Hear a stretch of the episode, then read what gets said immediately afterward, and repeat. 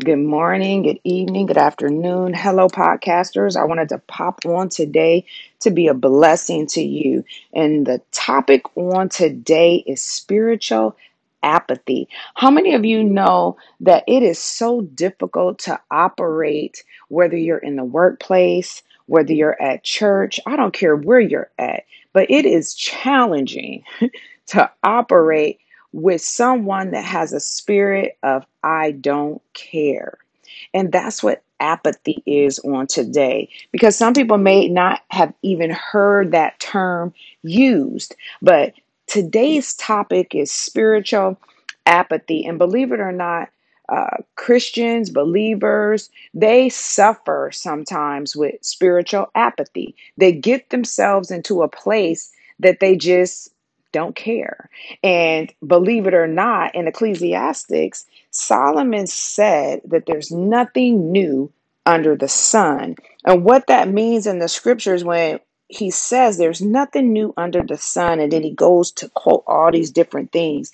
He's basically trying to get us to understand that there's nothing that can happen that hasn't already happened. So, what that leads me to believe is that even with spiritual apathy, if we find ourselves in a place of I don't care, that we can go to the Word of God and find the answer and how to resolve that I don't care attitude. Because having an I don't care attitude is very, very spiritually dangerous to our souls as believers.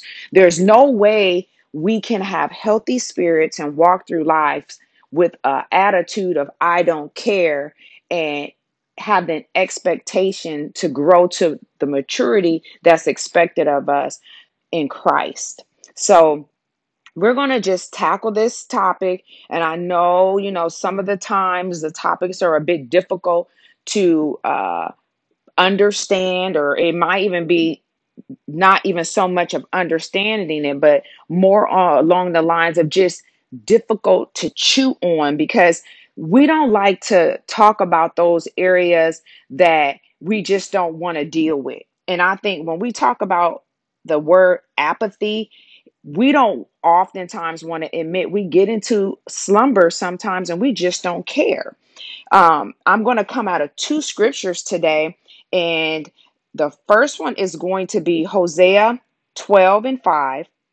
And then I'm going to braid that scripture along with Hosea 13 and 6. So I'm going to braid two scriptures together on today to give you a good, clean uh, backdrop and principle on uh, this thing called spiritual apathy. And and I'm hoping on today as we go through this and we talk about the children of Israel and how they suffered with spiritual apathy and and how God handled it at the time and and what he told them and what he thought about it um, and how he dealt with it we can take that as a backdrop and as a uh, sound advice to how we should deal with it today so, without further ado, we'll go right into the scriptures and then we'll just go right into the teaching. So, the first scripture I'm going to come out of is um, Hosea 12 and 5. And Hosea 12 and 5 reads like this The Lord God Almighty, the Lord is his name. So now come back to your God, act on the principles of love and justice, and always live in confidence and dependence on your God. So, what that's saying is, um, and actually, I went into verse 5 and I also went into verse 6. So, it was actually 12, 5, and 6. So, let me read that one more time for you. So, Hosea uh, verses 12, 5, and 6. So 5 says, The Lord God Almighty, the Lord is his name. So now come back to your God, act on the principles of love and justice, and always live in confidence, dependence on your God. We're going to hop over to verses Hosea 13 and 6 And that reads like this But when you had eaten and were very satisfied, then you became proud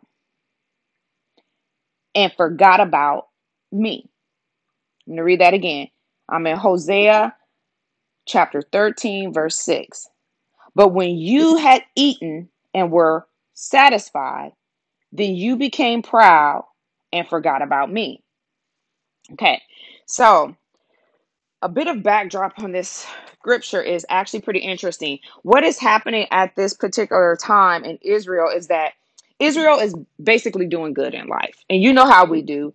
Um, if we parallel this with uh, what we do today, you get to a place where, okay, you're doing good in life. You're satisfied. You have some of the things you want. You've worked uh, hard, and now uh, God has provided you uh, some blessings. So that's where they at they have abundance in possessions. And at this time, these abundance in possessions have allowed them to become too comfortable in their self sufficiency. And as they become comfortable in their self sufficiency, it's causing them to turn their backs on God. So, what you're seeing in 13 and 6 is a result of that, a result of them being super comfortable in the successes that they've achieved. Now they're self sufficient and they've turned their back on God. And God is actually showing you that in the verse. He says, But when you had eaten and were satisfied, so when you receive these successes and now you're satisfied, then you became proud. So now you are into yourself. You are puffed up with the achievements that you've uh, accomplished in life, and you forgot about me. And as I read that and I, and I just stop and I just ponder for a minute before we break that back into verse uh, 12 and 5, we have to understand that all success is given by God. Period. That's that's scripture. That's not me making that up. The word of God says that he makes your efforts a success. That's how the scripture is worded. You don't believe me? You can go ahead and, and grab your phone because I'm sure you have your phone or somebody's in front of a computer because we're all plugged in in this time in our lives. Type in what I just said, and the scripture will pop up for you. Uh, the Lord makes our efforts a success. That's what he does. And, and, and that scripture is there to allow us to formulate in our mind and understand that we mm-hmm. don't have success unless the Lord blesses our efforts. So, what that tells me is I can do all that I know how to do in and of myself, but if God don't say yes, I'm not going to get anything. And, and and this is something that it took me a while to wrap my mind around. And I know for a moment I'm going to give you an opportunity to take, you know how they do a moment of silence? I'm going to give you a moment of silence for 3 seconds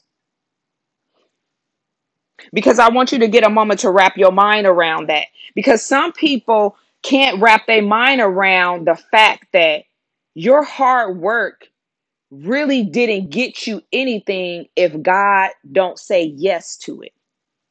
And it's hard, I know, because there's a part of you in the inside that's saying right now and it's screaming out.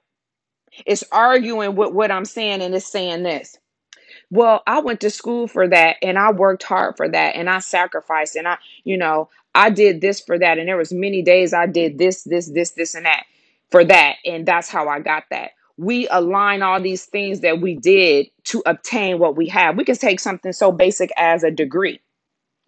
I look at my life and I say, okay, I obtained this degree. Well, I studied, the teacher gave me an assignment, and then I did all these things, and then that's how I obtained my degree. I have the evidence of it. But the reality of it, if God didn't give me good health, if He didn't give me the intelligence, if He didn't give me the favor from the teacher, because He gives me the intelligence, which is the gift, He gives me the talent, which is the know, He gives me the favor, which is having the king's heart in His hand. He gives me the, the other set of favor with the school to have the degree completed to even get it. That none of that has anything to do with me. Now, uh, uh, and I'm going to back up because I want to clarify that. Do you have a, a small percentage of that? You do. But what I'm saying is, you can still do all of those things. And if God says no, you're not going to get it. That's why it's crucial for you to understand that God makes your efforts a success. If He says no to you, You can do anything you want to do. You can go out here and make all the money in the world. And if God say no, you're not going to be successful. You're just not going to be successful because he's determined the fact that you're going that the answer is no. Now, we can argue a, another uh, fact of what is success. Like we can take this down all types of uh, analysis and, and lay it out, you know. But what I'm saying is the word of God is clear and he makes your efforts a success. And once we can get our mind wrapped around that, then we can understand what I'm trying to relate to you in the backdrop here. The backdrop that I'm laying for mm-hmm. you, and, and then stay with me because the title of this is spiritual apathy. And apathy is the attitude that I don't care. I don't care. I don't care one way or the other. I show up at work and you know what? I really don't care. You know, if, if they give me something, they give me something. If they don't, they don't. You know, I really don't care. You know, they telling me I need to do my job better, but I really don't care. It, even though the word of God says I should be operating in excellence and I'm a believer and I'm a reflection of God and my light is shining in the workplace, but you know what? I really don't care. It don't matter. Even though I'm going to church every week or reading my I'm supposed to well I'm supposed to be reading my word but you know what during this time it's post covid or or uh, mid let's call it mid covid and you know I don't feel like reading my Bible no more because the churches have went away. I just really don't care. You know, I don't care no more because, you know, if it was supposed to be church, you know, I would be reading, I would, uh, uh then that would give me a reason to read my Bible, but I don't want to read it now. Like we have all these excuses as to how we slip into the spirit of apathy. And matter of fact, let's just go there. I mean, we already there anyways because the children of Israel, which was the original backdrop I gave you, they had gotten to a place where they had obtained the things that they wanted to have. God had given them abundance and possessions. They had asked God for them. And you know, God is gracious. He said, the word of God says he delights in blessing us. He wants to bless us. What does it mean to delight in blessing you? This is not me making this up. This is the word of God. So you can write this down. He delights in blessing us. What does it mean when someone delights in doing something for you? It means they're head over heels to do it for you just because they just want to do it for you. They not doing it for you off some preconceived notion. They're not doing it for you because they have an expectation to get something back. They're not doing it for you because somebody told them to do it for you. They're doing it for you because they just totally is head over heels for you and they delight in blessing you. The word of God says he delights in blessing you. The word of God also says he desires to give you the desires of your heart. That's what he wants to do. So if we serve a God who loves you, and his foundations is built on love and justice. And you say, okay, why do I say his foundations are built on love and justice? Let's go braid it on in with the scripture. We already we already teaching now. I'm gonna go ahead and teach. Um, we off the backdrop. We already know what the backdrop is. Um, we are dealing with a set of people who um, have received some things in life. They feel they're overly established right now. They're self sufficient. Self sufficient meaning now they they a little bit puffed up. They feeling themselves. They got pride going on, and now they forgot about God. That's the backdrop. Now I need you to lay that over where some some different areas in your life where you feel that you have arrived in that area and you're and you're at a place that you are really not taking that time that you used to take with God. And then maybe you don't feel like you arrived in the area. Maybe you just slacking off. Maybe you just are at this point that you've now made excuses for why you aren't on fire like you used to be on fire for Christ when you first was sold out for Christ. When you first began to listen to the podcast, you was on fire, but now people got to beg you to read your Bible. Uh matter of fact, sometimes you don't even want to read your Bible it's hard for you to read your Bible. It's hard for you to do devotions. It's hard for you to journal. It's hard for you to do anything that um, is pertaining to spending time with God. Matter of fact, when people say God, you, you're just kind of like, okay, you know, whatever. Yeah, you're not where you used to be pre COVID. And the reason I say pre COVID is so that we can all have a reference point and we can all pick somewhere in time and lay this template over our lives. Now, not listening to this word from me and taking it from a perspective of saying, oh, this is a good word and this is for somebody else. No, if, if you're listening to this, this is a good word for you. This is not a good word for somebody else. This is a good word for you. As God was dealing with me on this thing, I had to take an examination of myself. Every time I sit and I get a word for you and and be able to do a download to y'all. He first deals with me and he was dealing with me like you know where before you know pre-covid where were you at with me? And then in the midst of covid where were you at? And then as you coming through this tail end of covid where are you at? And and when we talk about this backdrop how does that line up when we lay it over your entire life up until this point? You know, are you finding yourself uh trending upward and on a constant upward trend or are you up down up down? No consistency you know in your life. Or are you just you up and then you find yourself at a place that I just don't care anymore and I don't know why I don't care anymore. Because that's challenging too and that's that is what what i'm talking about on today. That is this the challenge of spiritual apathy when you are spiritually um apathetic it's in a place that it's a dangerous place to be because you don't care. And when you don't care about God's principles, you have no standard. If you have no standard, then you're going to seek after all the lust of your heart. Your heart is wicked. Who could know the heart? That's the word of God. The word of God says the heart is so wicked. Who could know the heart? It says, man, when they begin to seek after all the lust that they want, we don't have no boundaries. Man, in and of himself, we all have fallen short and of the glory of God. We all have sinned. So, what happens is if we have nothing to cage us, no principles, no morals, no values, no ethics, no belief system, what happens? Then men just do men. And when I say men, I'm, I'm saying that in a way that it's men for mankind what happens is we just start doing any and everything that we want to do. Whatever comes to your mind today, you want to do it. If you feel like you want to go outside and, and, and go off on somebody, you do it. If you feel like, you know what, I saw this movie and people were shooting people up at a school, I think I want to go try to shoot somebody up at a school, you go do it. If you see somebody on TV killing somebody, you feel like you want to go out there and see how it feels to kill somebody. That is dangerous that's what that's what I'm talking about. And people say, "Oh, that's kind of extreme." Don't you think that's kind of extreme? No, it's not extreme because what happens is you don't have any standards when you have an attitude of I don't care. Because an attitude of I don't care is an attitude of laziness. An attitude of I don't care means everybody can do whatever it is that they want to do.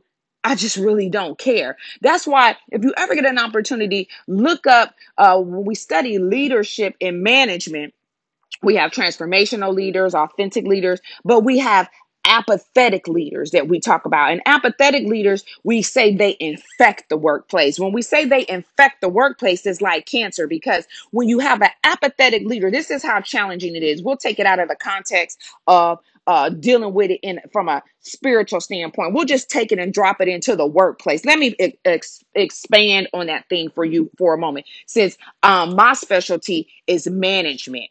So, what ends up happening is when you have an apathetic leader who's in the workplace, and, and picture this, you're your supervisor is this apathetic leader who, who who doesn't care. He he shows up at the and he's upper level management too. We'll we'll give him that title. He's upper level management. Upper level management trust him. He shows up to get the information from upper level management, and he sh- shows up and does his lower level management with you guys to give you the information that comes from upper level management because that's pretty much how companies run. You know, they have their meetings with the upper level bosses and they bring it down to the frontline managers and then they pass the information down to the employees. So, what ends up happening when you have this type of leader inside of the workplace? He doesn't care. So he shows up at his upper level management meeting, worried about who? Nothing. He don't care. He don't even care about himself. He just don't care about nothing in life. He's just wandering through life aimlessly. No goals, no morals, no ethics. He don't even show up at the meeting with a notebook, paper, pen, uh, calendar, no necessities and things that he would need to write things down that will remind him so he can tell the people at the lower level frontline meeting of what happened at the meeting. So he goes to the meeting. At the meeting, he's not even paying attention because guess what? He don't care. Apathetic people don't care. He he's at the meeting, but his mind's not at the meeting. His mind is on something else. His mind could be on going to McDonald's afterwards. Who knows? He don't care. He leaves the meeting. He comes to the next meeting. He's all in robot mode. He's talking at the next meeting about random stuff. Who knows what he's talking about because he didn't write anything down. And then they're wondering, like, well, uh, did you understand exactly what he was talking about? No, I didn't understand what he was talking about.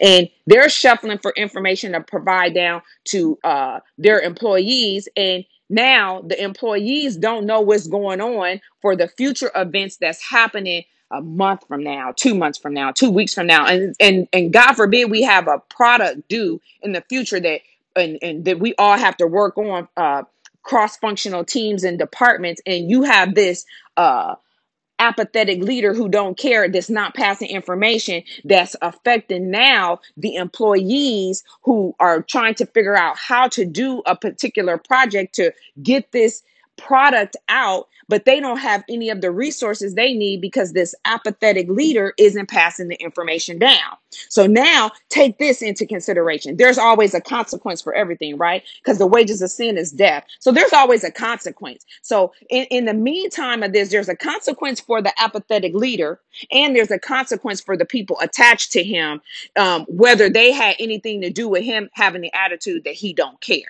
So let me show you how that plays out. So the employees who have to get this product out and do cross team uh, functional uh, coordination, they don't have any of the resources, any of the information, any of the timelines, the due dates. So they're scuffling to try to get this product. In the meantime, they're missing the deadlines. So they're arguing amongst each other. It's creating confusion, strife, division amongst the employees. And on top of that, now they're demotivated. So their job satisfaction is lower. Now they don't want to be associated with the company. So they don't have any loyalty to the company. Now they're disengaged. So now you, all the employee engagement programs that your HR department department built for them to be engaged into this company that the owner of the company has worked so hard for the employees are now disengaged and they want to what? Walk away from the company. And now you have employees that leave and the company has high turnover because of this what? This apathetic leader. That this is how, just from a basic standpoint, an apathetic leader can uh, hurt you. And and and if we take it in the context of uh, looking at it from a spiritual standpoint, when we don't care about the principles of God, you listening over a podcast and you're listening to these principles of God over and over again, and you never apply them, and you you go out and into your regular day to day, you know, in your home doing whatever, and you just get eh, all of a sudden gain this attitude that you don't care because maybe something happened to you, maybe you didn't get the promotion at work, maybe they didn't uh, pick you out for something, and you just start having this attitude of you don't care your family can see that you don't care. So now you don't get groceries on time because you really don't care. It don't affect you anyways. You just have this negative attitude that comes out. You don't have any standards anymore. And that can be very challenging. It affects your relationship with Christ because um post let's go back to when I gave you the idea or the laydown of uh, pre-COVID Maybe you were on fire pre COVID, you were doing your devotionals, you were doing all this stuff. And now, when COVID happened, you allowed that to get inside of your spirit. And, you know, things were happening, the negativity, and you stopped praying. You stopped doing the devotions because maybe you lost your job. Maybe uh, things became very, very uh, rocky in your relationship with your spouse or with your kids or with your parents, or maybe someone passed away in your home. And during that time, instead of pulling closer to God, because remember, I told you two podcasts ago, when pain comes your way, the goal is to pull closer to God, not to pull away from God. You pull closer to God when challenges come. I can't say that. I don't know how many times I need to say that to you. When it gets difficult, I know you want to pull away and we want to pull into ourselves. That's the time to pull closer to God. That's the time to press in and to begin to pray. When you see that, you know what? I'm feeling like I don't want to read my Bible. I'm feeling kind of lazy. I'm feeling like, you know what, this spiritual thing just ain't working for me. That's when you have to say, okay, let me police myself and let me pull closer to God. Something's going on here. Let me touch and agree with another person in fellowship so that I can be able to recenter and pull closer to God. See, you can't at that point in time when you are finding yourself in an apathetic state say, well, I just, you know what, maybe I'll feel better tomorrow. Maybe I'll feel better next week. Because see, when you apathetic, you don't care. Your feelings shouldn't be playing a part in your relationship with God because your feelings will detour you from being with God. That's one thing I'm that well, let's anchor there for a minute. I want to anchor there for a minute because sometimes your feelings will pull you further from God. Your feelings can pull you further from God because God is God whether you feel like he God. I'm going to say that one more time. I'm going to say that. Yeah, I said it. I'm going to say that one more time God is going to be God whether you feel like he's God. God loves you whether he you feel like he loves you. He is God not predicated on how you feel. He's just God. And that's why you have to train yourself, train your mind to understand that I'm going to obey God because he's God. You can't do it predicated upon how you feel because we wishy-washy. We we feel one way one day, the next way, day we feel another way.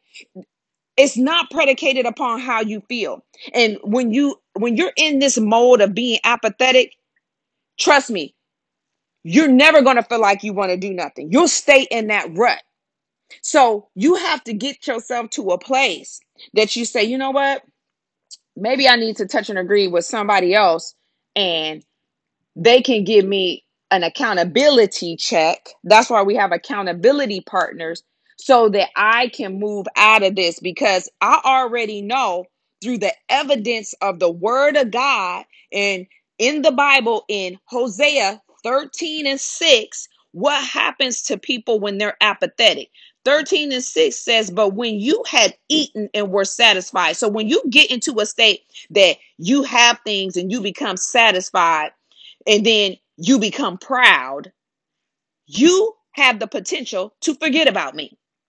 You have that potential to do that.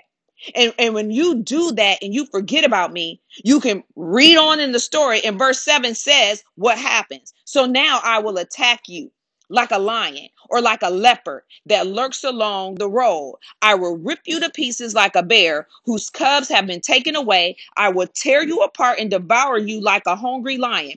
You are about to be destroyed, O Israel, though I am your helper.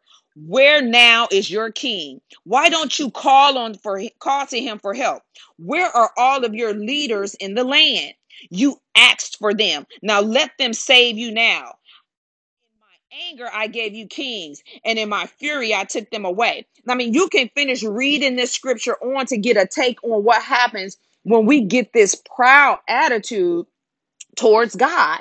That's not the way we want to go. Now, I don't want to end there where you feel like, wow, he came in and he just did, did God just destroy them? No, as you read Hosea, it tells you that it's laid, this book is laid down in such a way that it talks about the judgment of God, the salvation of God, and the promises of God. So God is a God of restoration. He always desires to restore us and to bring us unto himself. He's already showed us that in the Garden of Eden. When they made a mistake, Eve eats the fruit, gives it to her husband. He has to, to tell them to leave the garden. He still creates uh, a place for them to be after that. He decides to do the sacrifice, puts clothes over them, and he still has a relationship with them. God is all about family. He's all about restoring you back to him. He tells us explicitly in the scriptures when people find themselves falling short, he says what? To turn from your evil ways so that you might be healed and, and hear from heaven.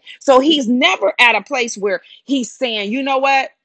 I'm I just I'm angry and I'm doing this and I'm leaving you in that state and and that's what you're gonna get. No, that's not how God is. God is he's a God of love. He is love, but God is a God that he has to be justice. So let's go over to verse 12 and 5 because this is going to allow me to break 12 and 5 in so you can understand the attributes of God because sometimes we we do things and we don't understand that these are the attributes of God what you're doing is going against God's attributes. You are doing something that's totally against God and who He is. And I believe when people really understand who He is, then you can really understand why this apathy is so dangerous to the growth, to you growing into a mature Christian. So let's go over to Hosea 12 and 5. 12 and 5 reads like this The Lord God Almighty, the Lord is his name. So basically, in verse 5, we are setting the foundation so you can know who we're talking about because we don't want you to get confused with who we're talking about. We are talking about the Lord God Almighty, the Lord is his name. So this is who we, we're talking about the Lord God Almighty, the Lord is his name. This is how we address him. So now, Come back to your God. So he's saying, okay, so this is who he is, the Lord God Almighty. The Lord is his name. Now, now come back to him. So if he's saying to come back to him, that means you had to go away from him because no one's going to tell you to come back if you're already there. So he's saying this, he, they're specifying who to come back to first. So they're basically laying it out. This is who we talking about. This is how we address him and come back to him. That means you're somewhere else that you probably not supposed to be if they're telling you to come back. So let's keep on going in the scriptures. It says, so now I'm at verse 6, 12 and 6. So now come back to your God act on the principles of love and justice and always live confident dependence on your God. Okay, so let's back up on that. It says, So now come back to your God. Act on the principles of love and justice and always live in confident dependence on your God. Okay, so what does that mean? That means when I look at that, it says, Act on the principles of love and justice. The- they're telling you God's principles right there. The two principles that Hosea called this nation to, to live by was love and justice. He's saying this is how you need to live. It's by love and justice. These are the very foundational uh principles of God's character. So if, if you didn't know, now you know. You hear everyone say God is love. I'm I'm now expounding on one other principle of God. It's right here in your face. His other principle is justice, love and justice. And he's calling a nation to act on love and justice. You say, so why is that important? It's important because if a person that's apathetic has the attitude that I don't care. They're not acting out of love. They not acting out of justice. They not acting out of nothing because they don't care. They I don't even matter of fact, I would venture to, to wonder if they even care about themselves. They don't care. So when we understand that God is calling us as a nation to act on the uh, fundamental principles of love and justice, they are essential. They are essential to us as believers. Are they easy? To to to act on? No. The key is to try to keep love and justice in balance. Because if we don't keep love and justice in balance it can be detrimental. You say okay what are you talking about? It can be detrimental. When you don't keep love and justice in balance then what happens? That you have people uh acting too uh according to the law uh, issuing the law too heavy without taking into consideration love. Then, if you acting with too much love, then you're not looking at someone's wrongdoing. So you need love and justice. That's why the Lord says what He reigns over the just and the unjust. Okay, let, now let's eh, let's let's expand on that. So what does that mean? That means when the sun comes up every day, the sun comes up over the uh, pimp and it comes up over the pastor. The pastor goes to church to save the sheep. The sun comes up and it shines on him. The pimp is out there hustling and doing whatever, and the sun still comes up and it shines on him. Now, one would want it to be where the sun don't shine on the pimp because uh he doing this and he doing that. But God reigns over the just and the unjust because He's just. And that's what I love about him. He's consistent. He's not going to change himself because someone decides they want to go do something crazy. And that's actually working in your favor because think about when you fall short. Think about if you decide you want to have a bad day today and go through the drive through and they didn't give you your fries and you come back around all fast through the drive through with a bad attitude he didn't stop the rain for, or stop the sun from shining on you that day. He gave you what? Mercy. He reigns on the just and the unjust. And because he has that love, that's how you receive that mercy when you are all out of the box. See, it's important for us to understand that because love without justice leaves people in their sins because it is not aiming at a higher standard. Justice without love drives people away from God because it has no heart. Let me read that for you again. Love without justice leaves people in their sins because it is not aiming at a higher standard. Remember, I said apathetic people, they have no standard, they don't care. Without a standard, how can we please God? There has to be a standard, and it's not it's not man's standard, it's God's standard. Okay, you say, okay, what do you mean God's standards? I thought you couldn't like you can't buy your way into Christ, you can't blah blah blah. That's not what I'm talking about. When I say God's standard, when you got saved and, and you mm-hmm. received salvation freely, then now you become a new creature. When you become a new creature, you are now supposed to operate what? Christ like. So now when you become Christ like, you do what? Christ like stuff. So Christ like stuff means that when I look at you, you shouldn't be looking world like because the world says you would be doing one thing christ says you would be doing another. You say okay jasmine what do you mean? Okay I, i'm ready to i'm ready to go deep for you. So what that means is when the world would tell you to hit somebody back because they hit you, the word of God says to turn the other cheek and let them hit that other cheek. The when the world would tell you to uh hustle, make all the money you can, uh the word of God is not telling you that. It's telling you to store up your your stuff and your treasures in heaven so that your crown, you can receive your crown in heaven. See, it's contrary to the, the the way that the word of God is and the principles are are contrary to the way that the world is and and we know that because it says you're in the world but you're not of the world so the the blessing in that that I can be here but I don't have to be of the world so I can be here and still live by the principles of God still receive the blessings of God be in two places at one time just like that. I can be in two places at one time and be blessed. And be blessed. To me, that's an awesome thing. And and to to to put the icing on the cake, once I become Christ-like and I'm saved, now I have the highest credentials representing God because it says I'm an ambassador.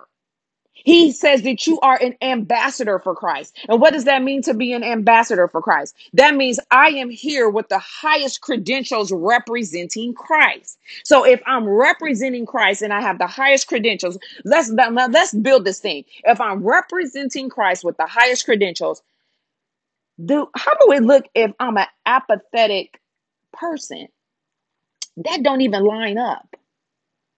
It don't even match. It's Mitch match. It don't even make sense. because those aren't the attributes of Christ. He's not apathetic. He's not sitting in heaven with his legs crossed, drinking lemonade, talking about, I don't care. He ain't saying he don't care.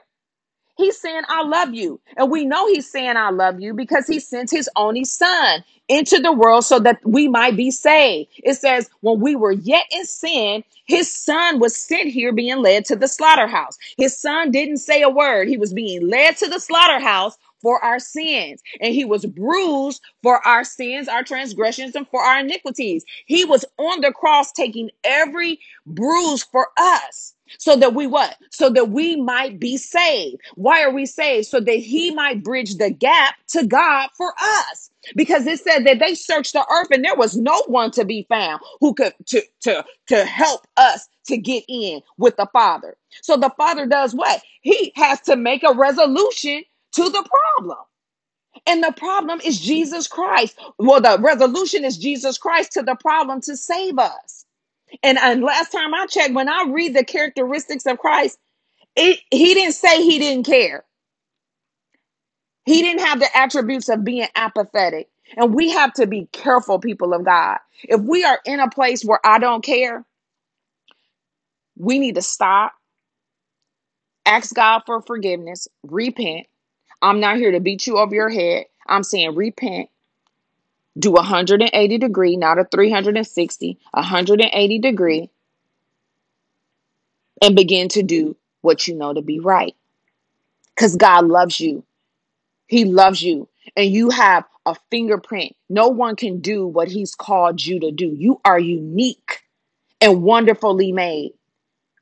No one can replace you. And if no one can replace you, the souls that are attached to what you are supposed to do, they are, their souls are at stake because you're not in place. So it's crucial for you to do a self assessment on today and say, you know what? Am I apathetic? Am I like in this place where I'm kind of not caring every now and then? Because if you on the the tip of not caring, you need to catch yourself now or allow the Holy Spirit correction. Allow the Holy Spirit to catch you, correct you so you don't you, you not you don't fall completely over it. I mean, we need the Holy Spirit to do that.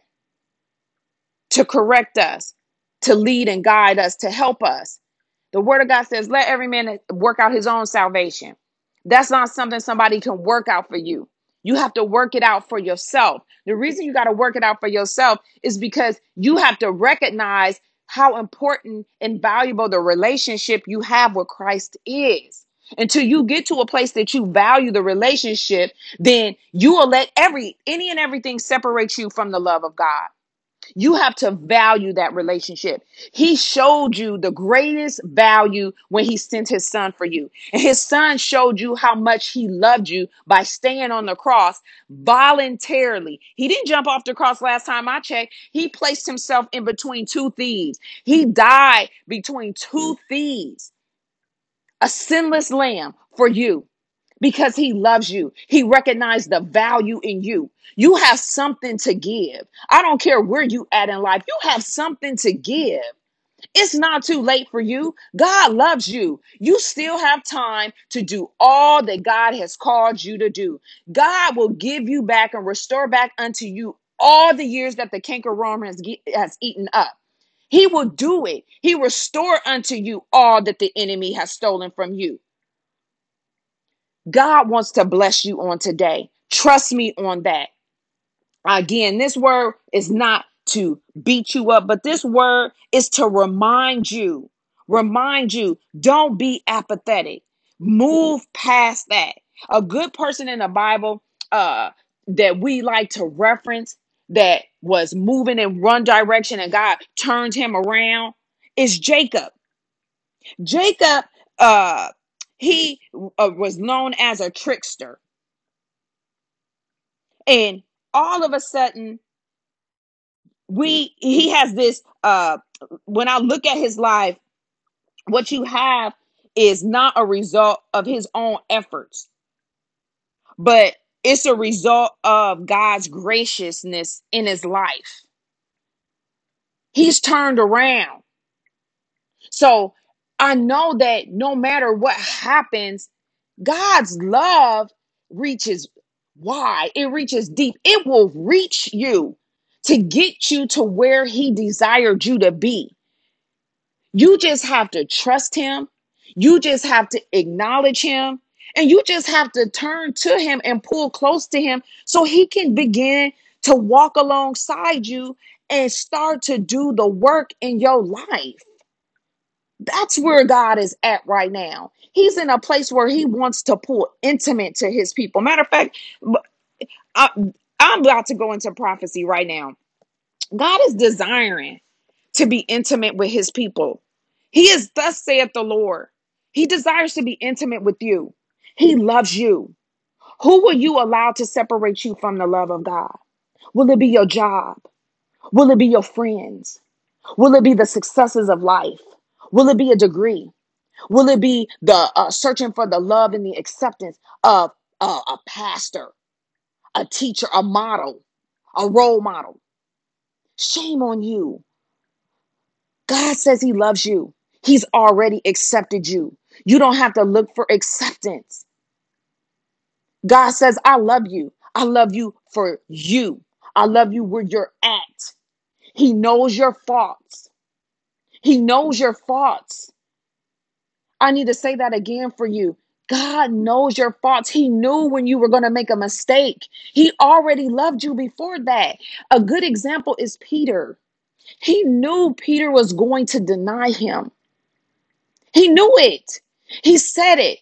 The enemy desires to sift you like wheat, but I have prayed for you. He prayed for Peter's faith.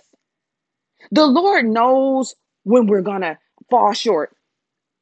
He already took that into account. It's, he paid the bill for it. And I need you to understand and know that on today before I close. He loves you. There's nothing you can do that's too hard for God. You didn't fall too far from Him. The mistake you made is not too hard for Him. I don't care if you had an abortion, you had a divorce, I don't care if you committed adultery. I don't care. It's not too hard for God. He loves you and He would have it that no one would perish on today. In this hour, in this season, right now, during this portion, this part of the day, right now, when you listen to this, God is saying He desires to be more intimate with you. He's pulling you closer to Him right now. That's what's happening. He wants you to come closer. Do it voluntarily. Don't allow God to have to pull things away from you to get you to come closer to Him. He wants to spend some time with you. I hear the Lord saying, Come closer, my daughter. Come closer, my son. I have something to tell you. I'm not in a thunder. I'm not in a storm. I'm not in the wind. But I'm alongside you in a still small voice. I want to tell you that I love you. I want to tell you you don't have to search for acceptance. I've already accepted you when I created you. I love you. Daughter, I love you. Son, I love you. And I'm closing. Oh, gracious Heavenly Father, we thank you for today. We thank you for the principles, the truths.